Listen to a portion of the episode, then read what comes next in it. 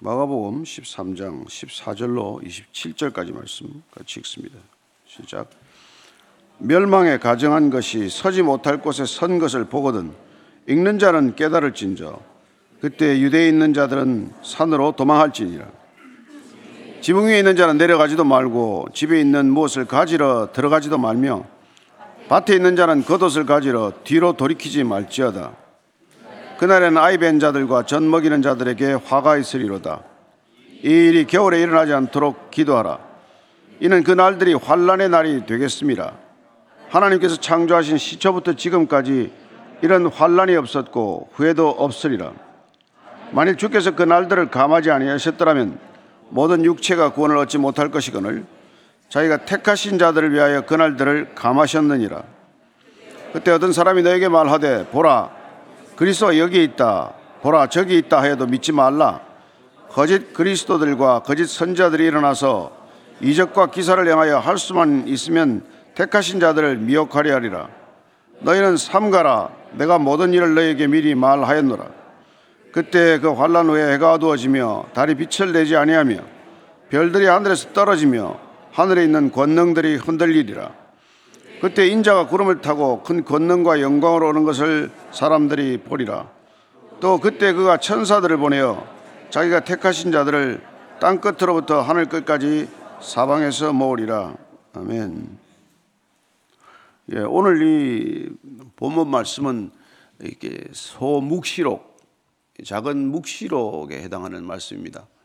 종말의 때, 마지막 때 어떤 일들이 있을 것인가에 대해서 주님께서 미리 일러주시는 부분이에요.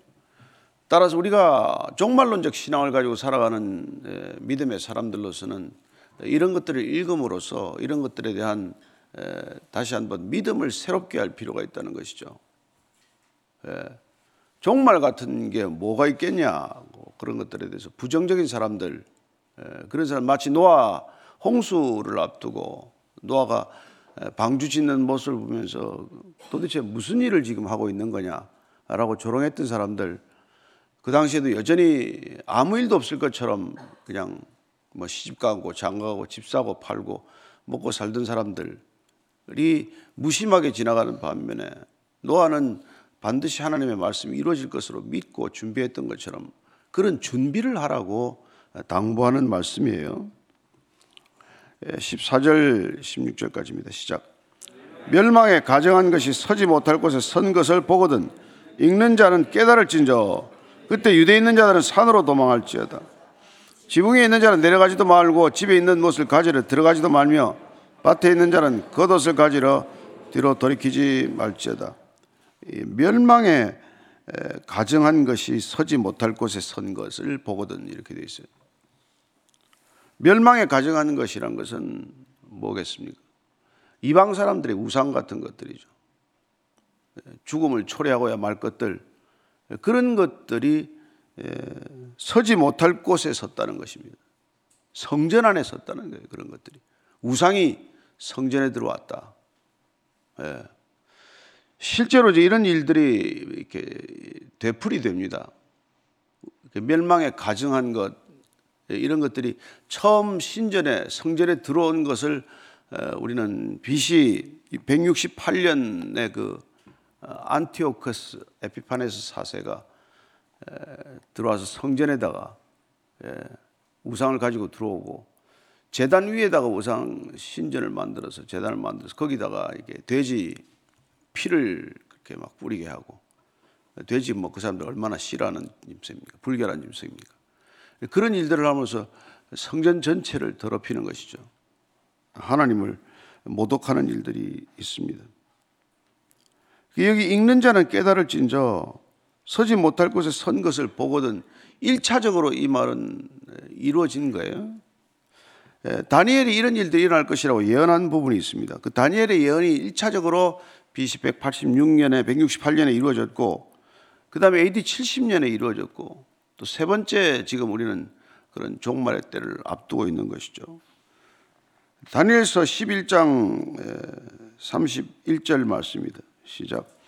군대는 그의 편에 서서 성소 곧 견고한 것을 더럽히며 매일 드리는 제사를 폐하며 멸망하게 하는 가정한 것을 세울 것이며 예, 다니엘서에서 다니엘이 환상을 통해서 보았던 이 종말의 때 일어날 일들이 일단 1차적으로는 그 에피파네스 4세에 의해서 일어났던 것이고 두 번째 그런 일들이 이제 일어날 것인데 여기 보니까 마치 코드 암호를 갖다가 감춰 놓고 그 암호를 이렇게 깨닫는 사람은 어, 알아차리라는 것입니다.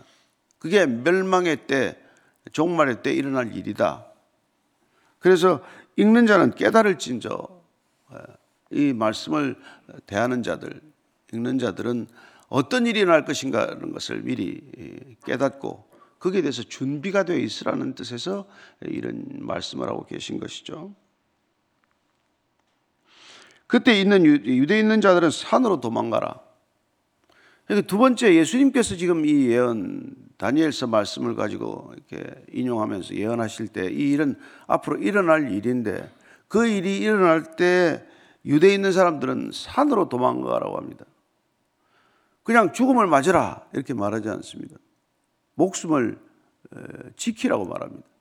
그리고 멸망의 때, 종말의 때, 파국적인 때가 오면은 가장 최우선으로 생각해야 될 게 우리 생명 아니겠어요? 생명을 지키라는 것이죠. 여기서 뭐 그냥 예루살렘에서 죽은 사람들도 많습니다. 수없이 많은 사람이 죽었지만은 요단강을 건너서 펠라 지역이라는 곳으로 가서 어, 이렇게 다 목숨을 또 건진 사람들이 있어요. 그래서 남은 자들이 되는 것이죠. 신앙의 명맥을 이어가기 위해서 또 그런 위기 상황을 피해서 간 사람들이 있다는 것입니다. 늘 예수님께서는 그런 위, 위기 상황에서 무모하게 죽음을 당하지 말고 산으로 피하라고 말하는 것이죠. 여기 산으로라고 말할 때는 뭐 그 당시에 거기 뭐큰 산들을 얘기하는 게 아니라 광야를 뜻하는 곳이에요. 광야, 산지 이런 곳으로 도피를 하라고 말합니다. 그때는 지붕 위에 있는 자 내려가지도 말고 집에 있는 무엇을 가지러 들어가지도 말며 밭에 있는 자는 겉옷을 가지러 뒤로 돌이키지 말라. 그렇게 환란 때 몸을 피할 때 뒤로 돌아보지 말라고 말합니다. 뭘 가지러 가겠다고 가다가 이렇게 또 죽음을 맞고 마는 것이지. 이 말씀을 들으면 우리가 생각나는 사람이 롯의 처, 롯의 아내가 뒤를 돌아보다가 소금 기둥이 되고 말지 않았습니까? 그래서 우리가 구원이란 것은 뒤를 돌아보지 말아야 되는 상황을 우리가 깨닫는 거라면 더 이상 돌이키지 말아야 된다. 뒤돌아보지 말아야 된다. 저는 여러분들이 구원받은 삶을 살려면은 이렇게 뒤로 돌이키지 않는 삶을 사셔야 한다고 믿습니다. 예. 더 이상 과거의 발목을 잡혀서 앞으로 나아가지 못하는 삶이 되어서는 안 된다는 것이죠. 가졌던 것, 내가 가지고 누렸던 기득권들, 이런 것들이 자꾸 묶이기 때문에 사람이 앞으로 못 나가는 거예요. 그러나 새로운 생명을 가지고 구원받은 삶을 사는 사람들은 뒤로 돌이켜 가지 않습니다. 이스라엘 백성들이 출애굽을 하고 나서 가장 볼성사나운 모습이 뭐예요? 애굽으로 돌아가자는 것 아닙니까? 물이 안 나올 때, 뭐 목이 마를 때, 허기가 질 때 그냥 걸핏하면은 애굽으로 돌아가자. 차라리 노예로 살던 때가 낫다. 자유민으로 이렇게 배고프게 살 바에는 자유가 없더라도 배부른 게 낫다라고 되돌아가고자 하는 어, 그 죄인들의 속성을 보여주지 않습니까? 그러지 말라는 거예요. 돌이키지 말아라. 회개하라는 게 아니에요. 그냥 뒤로 돌아가는 거. 과거로 돌아가려고 하지 말아라. 계시록 13장 14절 15절 말씀을 한번 읽겠습니다. 시작. 큰 이적을 행하되 심지어 사람들 앞에서 불이 하늘로부터 땅에 내려오게 하고 짐승 앞에서 받은 바 이정을 행함으로 땅에 거하는 자들을 미혹하여 땅에 거하는 자들에게 이르기를 칼에 상하였다가 살아난 짐승을 위하여 우상을 만들라 하더라. 그가 권세를 받아 그 짐승의 우상에게 생기를 주어 그 짐승의 우상으로 말하게 하고 또 짐승의 우상에게 경배하지 아니하는 자는 몇이든지 다 죽이게 하더라. 이걸 이게 뭐냐면 이 혼란스럽게 만든다는 것이 종말의 때 혼란스럽게 만들어서 자꾸 뒤를 돌아보게 하는 거예요. 예. 그리고 그들도 짐승에게 받은 이적을 행한다고 말합니다. 우리가 헷갈리는 이유는 거짓 선지자들이 많이 일어날 텐데 그들이 꼭 참 선지자처럼 그런 행세를 할 뿐만 아니라 때로는 그 짐승에게서 받은 사탄에게서 받은 그 능력으로 기적과 이사를 그들도 베푼다는 게 문제란 말이에요. 그러니까 기적을 보고 너무 흔들리지 말라는 것입니다. 자꾸 능력이 나타나면 거기, 거기에 뭐가 있나? 라고 거기를 쫓아다니지 말라는 거예요.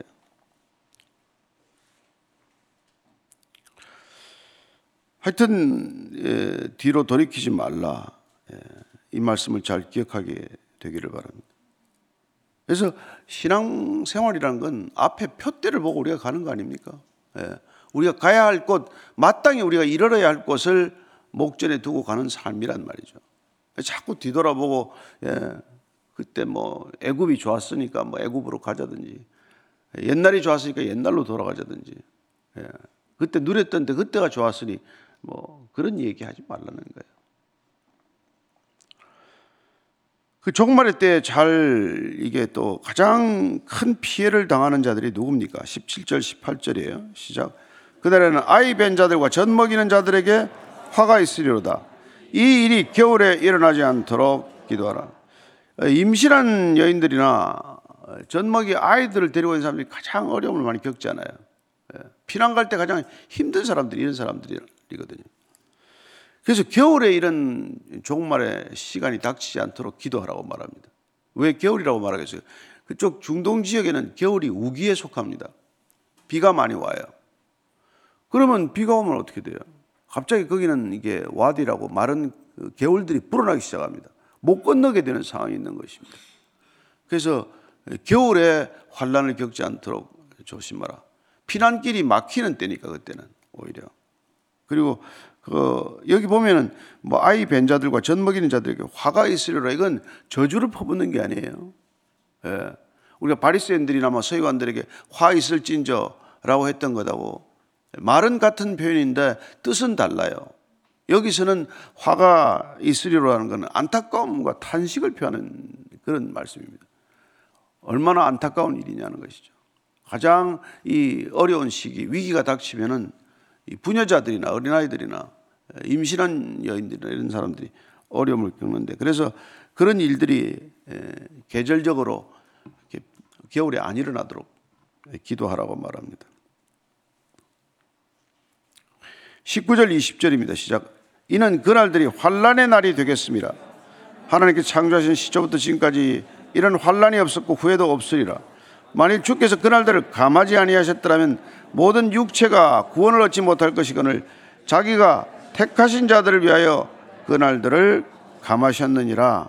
아 보니까 하나님께서는 환란의 날에도 그분께서 어, 택하신 자들을 지키고 보호하신다는 겁니다. 그러니까 오늘 지금 이 우리가 아까 말씀드린 소묵시록의 종말의 때에 관한 내용들을 지금 우리가 읽고 있는데 그때라도 첫 번째 주님께서는 어, 그런 어려움이 닥치면 생명을 우선 지키라고 말하는 것이죠. 피난할 때 있으면 피난하라고 말합니다. 생명을 지키는 일이 가장 최우선이어야 한다. 두 번째는 그런 환란 가운데서도 하나님께서는 택한 자들, 남은 자들, 믿음을 가진 자들, 요즘 교회, 이 지켜 주신다, 보호하신다라고 말씀해 주십니다. 그 보호하심을 믿으라는 것이죠.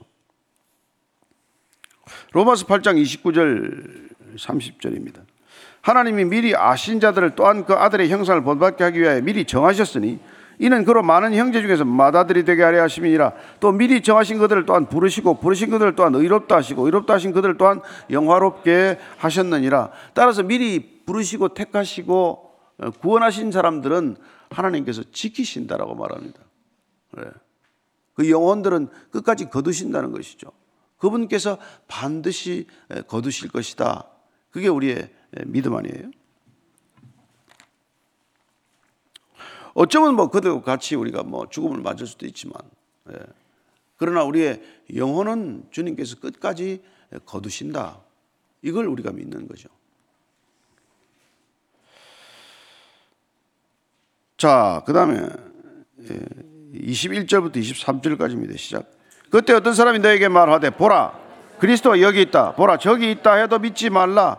거짓 그리스도들과 거짓 선자들이 일어나서 이적과 기사를 행하여 할 수만 있으면 택하신 자들을 미혹하려 하리라 너희는 삼가라 내가 모든 일을 너에게 말하였노라 반드시 그떤 위기의 때는 거짓 선자들이 이렇게 날뛴다는 거예요 어렵고 힘든 시대가 되면 꼭 이런 거짓 선자들이 많이 일어납니다 초대 1세기 때도 그런 일이 많이 일어났죠 많은 거짓 선자들이 일어나서 그리스도가 여기 있다, 저기 있다, 내가 그리스도다, 이런 사람들을 잘 분별하고 그들을 따르지 않도록 유의하라는 것입니다. 이 깨어서 기도하라는 게 영적 분별력을 지키라는 것이죠. 따라서 우리가 마지막 때 해야 될 게 뭐라고요? 첫 번째는 생명을 최우선으로 여기라. 다른 소유나 다른 것들, 이런 것들에 너무 마음 빼앗기지 말라는 거예요. 그러니까 삶을 점점 심플하게, 단순하게 가져가야 된다 이겁니다. 자꾸 살림 늘리지 말란 얘기예요. 소유를 늘려가지고 그건 뭐 하느냐는 것입니다. 줄이고 줄이고 줄이라는 것이죠. 우리 삶을. 그게 생명을 최우선시하는 삶의 모습 아니겠어요? 예. 두 번째는 우리가 믿음으로 그분의 지키심을 믿으라는 거예요. 그분은 우리가 그런 환란 때라도 우리를 지키시는 분이다. 택하신 자들, 남은 자들, 이 땅에 교회를 지키시는 분이다. 음부의 권세가 흔들지 못할 것이라고 말씀하셨던 그 교회를 그분께서는 반드시 지키실 것이다. 그걸 믿으라고 말씀하시고 그리고 우리는 분별력을 가지고 거짓 선자를 따라서는 안 된다는 거예요. 예, 우리의 귀를 즐겁게 하고 우리의 마음을 혼미케 하는 자들의 메시지에 마음의 곁을 내줘서는 안 된다는 것이죠. 더욱 여러분들이 성경에 몰입해야 되는 것입니다. 자꾸 다른 사람들 예, 그런 얘기에 너무 현혹되지 말라는 것입니다. 그래서 베드로전서 5장 8절 9절입니다. 시작. 근신하라 깨어라 너희 대적 마귀가 우는 사자같이 두루다니며 삼킬 자를 찾나니 너희는 믿음을 굳건하게 하여 그를 대적하라. 이는 세상에 있는 너희 형제들도 동일한 고난을 당하는 줄을 알미라. 다 같이 고난을 겪는다. 고난을 피하겠다고 자꾸 그런데 길을 예, 솔깃해서 따라가다가 결국은 어려움을 겪는다. 그건 두루 삼킬 자를 찾는 그 입에다가 머리를 집어넣는 거나 마찬가지다는 거예요. 마귀가 우리는 사자같이 하기 위해서 그렇게 한다고 말합니다. 그러니까 우리가 뭐 고난 받는 것에 대해서 너무 그렇게 두려워하거나 이걸 피하기 위해서 자꾸 잘못 어, 우리가 행로를 잡으면 뭐 그냥 그들에게 사로잡히고 마는 것이죠. 그럼 우리가 다 잃어버리는 거예요. 예, 우리의 몸도, 우리의 생명도, 우리의 영원한 생명까지도 어, 우리가 잃어버리게 된다고 경고하는 것이죠. 그래서 주님께서는 지금 너희는 그렇게 조심해야 되는데 내가 모든 일을 너에게 미리 말하였노라. 미리 말하지 않고 이런 일이 일어나지 않는다. 예. 주님께서 지금까지 예, 제자들에게 여러 차례 십자가에 대한 말씀도 하셨고 그리고 성전을 함께 보고 우시면서 예루살렘 성이 무너질 것도 말씀하셨고 그렇게 무너질 게 언제입니까? 언제 어떻게 이 종말 때가 옵니까? 그렇게 질문하는 제자들에게 예, 이렇게 말씀하고 계신 것 아닙니까? 자, 그 마지막 그 때에 관한 얘기를 계속 읽습니다. 24절, 25절이에요. 시작. 그때 그 환란 후 해가 어두워지며 달이 빛을 내지 아니하며 별들이 하늘에서 떨어지며 하늘에 있는 권능들이 흔들리리라. 환란 후에 해가 달과 별과 예, 일월 성신들이 어떤 모습으로 된다는 것. 이건 지구적 종말, 온 우주적 종말에 관한 내용이기도 해요. 그래서 예언이라는 게 한 가지 사건만을 콕 집어서 말한다기보다도 어, 많은 예언들이 그 시대적 상황에 비춰서 예언하는 것이기도 하지만은 종말론적 상황이 일어날 것들에 대한 예언을 내포하고 있다는 것이죠. 그래서 그때는 하늘 해가 어두워지고 달이 빛을 내지 아니하고 그리고 별들이 하늘에서 떨어지며 하늘에 있는 권능들이 흔들리리라. 이 요엘서라든지 아모스나 이사야서에 보면은 해와 달과 별들이 빛을 잃고 흔들린다는 얘기들을 계속 우리가 묵시록적인 표현들을 계시록적인 표현들을 우리가 읽을 수 있지 않습니까? 그리고 또 마지막에 우리가 이 일어날 일들에 대해서 사도행전 말씀은 뭐라고 말할까요? 사도행전 2장 20절입니다. 시작. 주의 크고 영원한 날이 이르기 전에 해가 변하여 어두워지고 달이 변하여 피가 되리라. 이제 이런 표현들이 구약적 표현이란 말이에요. 종말의 때 주의 날 여호와의 날로 표현되는 그 마지막 때 어떤 일들이 일어날 것이라는 구약적 표현 가운데 가장 많이 등장하는 게 해가 빛을 잃고 달이 피같이 변하고 별들이가 권능이 떨어진다 이런 표현들은 반복돼서 나오던 표현을 지금 예수님께서도 사용하고 있다는 것을 알 수 있습니다. 음, 그리고 계시록 마지막에 요한이 보았던 걸 보면은 계시록 8장 12절 말씀입니다. 시작. 넷째 천사가 나팔을 보니 해 3분의 1과 달 3분의 1과 별들의 3분의 1이 타격을 받아 그 3분의 1이 어두워지니 낮 3분의 1은 비추임이 없고 밤도 그러하니라. 이런 어, 엄청난 일들이 일어날 것이라고 말합니다. 예. 그러나 이런 이 환란이 있어야 환란 이후에 주님께서 재림하신다고 말하는 것이죠. 그래서 구약 시대 때는 여호와의 날이라고 할 때 예수님이 처음 오는 초림과 다시 오시는 재림이 이렇게 구분되지 않는 표현 한 표현 속에 다 감춰져 있습니다. 여호와의 날 하면은 주님이 처음 오셨던 날도 포함이 되고 다시 오실 그날에 대해서도 얘기하고 있는 것이죠. 예, 그리고 그 재림 때는 예, 이렇게 말씀하십니다. 26절, 27절입니다. 시작. 그때 인자가 구름을 타고 큰 권능과 영광을 오는 것을 사람들이 보리라. 또 그때 그가 천사들을 보내어 자기가 택하신 자들을 땅 끝으로부터 하늘 끝까지 사방에서 모으리라. 예. 환란 후에 이런 이렇게 해와 달과 별이 어떤 모습이 될 것이라는 것을 말씀해 주시고 그때 인자가 재림하는 모습을 구름을 타고 큰 권능과 영광으로 오는 것을 보리라.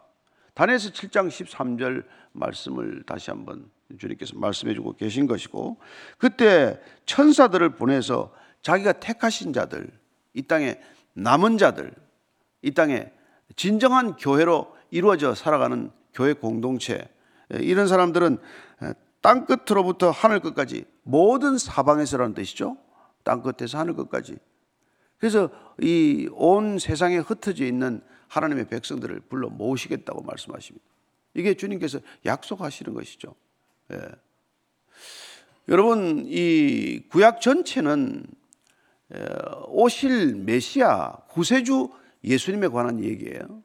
구약 전체는 구세주로 오시는 예수님에 관한 언급이 456번 성경학자들이 이렇게 쭉 이렇게 추적을 해본 결과 세 보니까 오실 메시아에 관한 이런저런 직간접적인 예언들이 456차례 반복됩니다. 그리고 신약 시대 오면은 오신 예수님에 관한 내용들보다는 앞으로 심판주로 오시게 될 예수님에 대한 내용이에요. 그러니까 구약에서는 오실 메시아 구원자로 오실 메시아에 관한 얘기가 456번 기록이 되어 있다면 신약에서는 다시 오실 심판주 메시아에 관한 얘기가 318번, 318번 기록이 되어 있어요. 그러면 25절에 평균 한 번씩은 예수님이 다시 오신다는 약속입니다. 그러면 구약 전체를 통해서 456번 예수님의 오심에 대해서 구세주가 오실 것이라는 메시아가 오실 것이라는 내용에 대한 얘기는 성취되지 않았습니까? 그것이 성취되었듯이 신약 성경에 다시 언급되고 있는 다시 오실 예수님에 대한 300번이 넘는 기록도 반드시 이루어질 것이라는 것을 우리가 믿어야 한다는 것입니다. 이미 이루어진 예언의 역사를 보면서 우리는 다시 이루어질 그분의 남은 예언들도 반드시 성취될 것이라는 것을 믿어야 한다는 것이죠. 예. 그게 우리가 이게 성경을 계속해서 읽으면서 믿음을 키워가는 이유다라는 것입니다. 저는 여러분들이 예, 이 땅에 재림할 예수를 믿는다는 것. 그러니까 우리가 환란 날에 준비하는 게 뭐라고요? 첫 번째 생명을 최우선으로 삼으라는 것이고, 예. 그렇지 않습니까? 그 다음에 주님께서 반드시 우리를 지켜줄 것이라는 것을 믿으라는 믿음에 관한 얘기고, 그 다음에 거짓 선지자나 거짓 예, 이 예언자들이나 선지자를 분별하라는 거, 영적 분별력을 가지고 깨어 있으라는 것이고 마지막으로 오늘 지금 우리가 이 재림에 대한 신앙, 재림에 대한 소망을 잃지 말라고 지금 얘기해 주는 것이죠. 그래서 저와 여러분들이 이 재림 신앙을 갖는다는 것은 무슨 뜻입니까? 이 땅에 있는 것들에 우리가 결코 마음을 온전히 빼앗기지 않는다는 뜻이란 말이죠. 왜 재림 신앙이 중요합니까? 그분이 오신다는 것에 소망을 둠으로써 이 땅에 사라질 것들을 더 이상 우리가 예, 예, 여기다가 마음을 두지 않고 살아가는 그런 삶으로 완전히 탈바꿈되는 삶을 살기 시작한다는 것 아닙니까? 예. 그래서 오늘 이 네 가지를 이 우리가 소묵시록을 통해서 기억하시게 되기를 바랍니다. 이 마지막 때를 살아가는 종말의 시대를 살아가는 그리스도인이라면 마땅히 첫 번째는 생명을 가장 우선시하라. 특별히 우리로서는 영생에 대한 얘기가 얼마나 중요한 겁니까? 하나님이 세상을 이처럼 사랑하사 독생자를 주신 것은 우리로 멸망치 않고 영생을 얻게 하려 하십니다. 예, 그 생명을 가장 귀하게 생각하고 그걸 최우선으로 여기는 삶이 시작이 되어야 한다는 것이고 예. 그리고 우리는 그분께서 반드시 지켜주신다는 믿음을 놓지 않아야 될 것이고 그리고 거짓 선자를 분별하는 영적 분별력을 잃지 않아야 된다는 것이고 깨어서 있으라 깨어서 기도하라 예, 항상 깨어 있으라 이 모든 말은 분별력을 놓치지 말라는 거예요 거짓 선자가 일어나서 기적도 행하고 이사도 행하고 그런 것들의 마음이 팔려서 혹해서 어, 그리 빠져들지 말라는 것이고 끝으로 우리가 반드시 오신다는 이 재림 신앙 심판주로 다시 오시는 그분에 대한 외경심 두려움과 소망을 잃지 말아라. 그게 오늘 우리에게 예수님께서 직접 들려주시는 말씀이라는 것입니다. 오늘 우리가 이 말씀을 같이 읽었기 때문에 앞으로 우리의 신앙이 어떤 방향성을 가지고 살아내야 할지에 대해서 큰 그림이 잡혔다고 믿습니다. 예. 여러분들이와 제가 어떻게 이 시대를 살아가야 되나. 예. 어, 곳곳에서 난리와 난리, 전쟁과 전쟁, 기근과 기근 이런 소식들이 끊임없이 들려올 텐데 이런 시대를 살면서도 불안해하지 않고 우리가 소망을 잃지 않고 사는 것은 어떻게 사는 건가? 이 마지막 시대를 우리가 어떻게 살아내야 되나? 그런 것에 대한 얘기를 읽는 것으로 그치지 않고 저와 여러분들의 마음속에 기록이 되고 기억이 되어서 하루하루를 주님 안에서 어, 충실하게 살아낼 수 있게 되기를 축복합니다. 기도할 때 하나님 이 신앙이 우리 안에서 흔들리지 않는 믿음 되게 하여 주옵소서. 뭐 같이 기도하겠습니다. 하나님 아버지 주님 정말 어떻게 우리가 살아내야 할지 날마다 어렵고 힘든 시간들을 겪습니다. 그러나 그 시간들 가운데 하나님께서는 우리에게 분명하게 약속해 주셨습니다. 네. 내가 너를 지킬 것이다. 끝까지 내가 택한 자들 남은 자들 위하여 이 심판의 날을 감해 줄 것이다. 그렇습니다. 심판의 날은 믿음이 없는 사람들이 겪는 시간과 믿음 안에서 겪는 시간이 다릅니다. 저희들은 주님께서 분명히 그 날들을 감해 주셨다. 너희들이 그 날을 감해 주지 않았다면 심판의 날을 금하지 않고 심판의 시간을 줄여 주지 않았다면 우리도 이 땅에 생존할 길이 없겠지만 주님께서 남은 자들에게 베풀어 주시는 은혜 끝까지 그 은혜를 거두지 않으셔서 우리가 심판 가운데서도 주님 오히려 안연하다는 놀라운 평강을 누릴 줄로 믿습니다. 하나님, 이 어려운 시기에 온 세상이 불안해하는 이 세상을 살아가면서도 저희들이 주님께 주시는 놀라운 평강을 잃지 않게 하시고 평안의 삶을 더욱더 어, 믿음으로 증언하게 하여 주시옵소서. 어, 우리가 한 가지 더 기도할 것은 이 연휴 시대, 이 설 연휴가 시작이 되었습니다. 이동도 많아지고 가족들의 또 오랜만에 만남도 있습니다. 하나님, 우리 하나님의 자녀들 잘 지켜주셔서 어, 무사히 아주 평안한 여정이 되게 하시고 또 가족들이 만났을 때 사랑을 전할 수 있는 귀한 시간 되게 하여 주옵소서.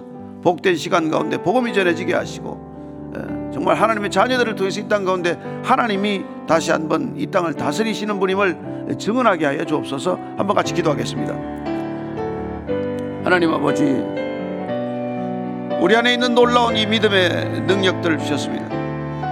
하나님, 이 연휴 기간 동안에 하나님 안에서 충분히 안식하는 안식의 시간이 되게 하시고 놀라운 믿음의 평강의 시간이 되게 하시고 사랑을 전달하는 사랑의 시간이 되게 하시고 소망 없는 세상에 소망을 전하는 소망의 시간이 되게 하여 주옵소서. 어디를 가든 평강과 정말 평안을 잃지 않도록 하나님 그 발걸음 동행하시고 그 발걸음 끝까지 지켜주시는 걸음 되게 하여 주시옵소서. 하나님 아버지, 우리가 이 시대 예수님이 오심으로써 이미 종말론적 시대가 시작이 되었습니다.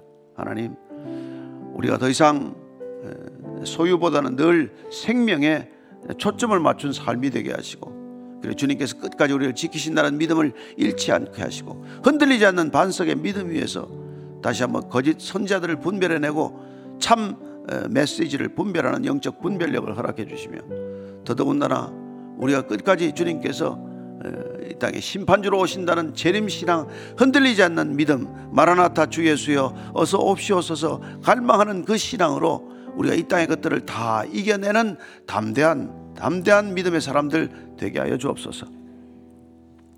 이제는 다시 오실 예수님께서 십자가에서 베풀어 주신 그 은혜를 기억하는 에, 그 그리스도의 은혜와 하나님 아버지께서 끝내 십자가의 끝에서 우리를 맞아주시는 그 놀라운 사랑과 이 세상 우리가 살아가면서 늘 흔들릴 때 반석 위로 우리를 인도하시는 성령님의 교제케 하심과 충만케 하심과 인도하심이 오늘도 이 종말의 때를 살면서도 담대한 믿음으로 살기를 원하는 이전에 고개 숙인 참된 에, 믿음의 형제 자매들 위해 진정하고 거룩한 교회 위에 지금부터 영원까지 함께 하시기를 간절히 축원하옵나이다. 아멘.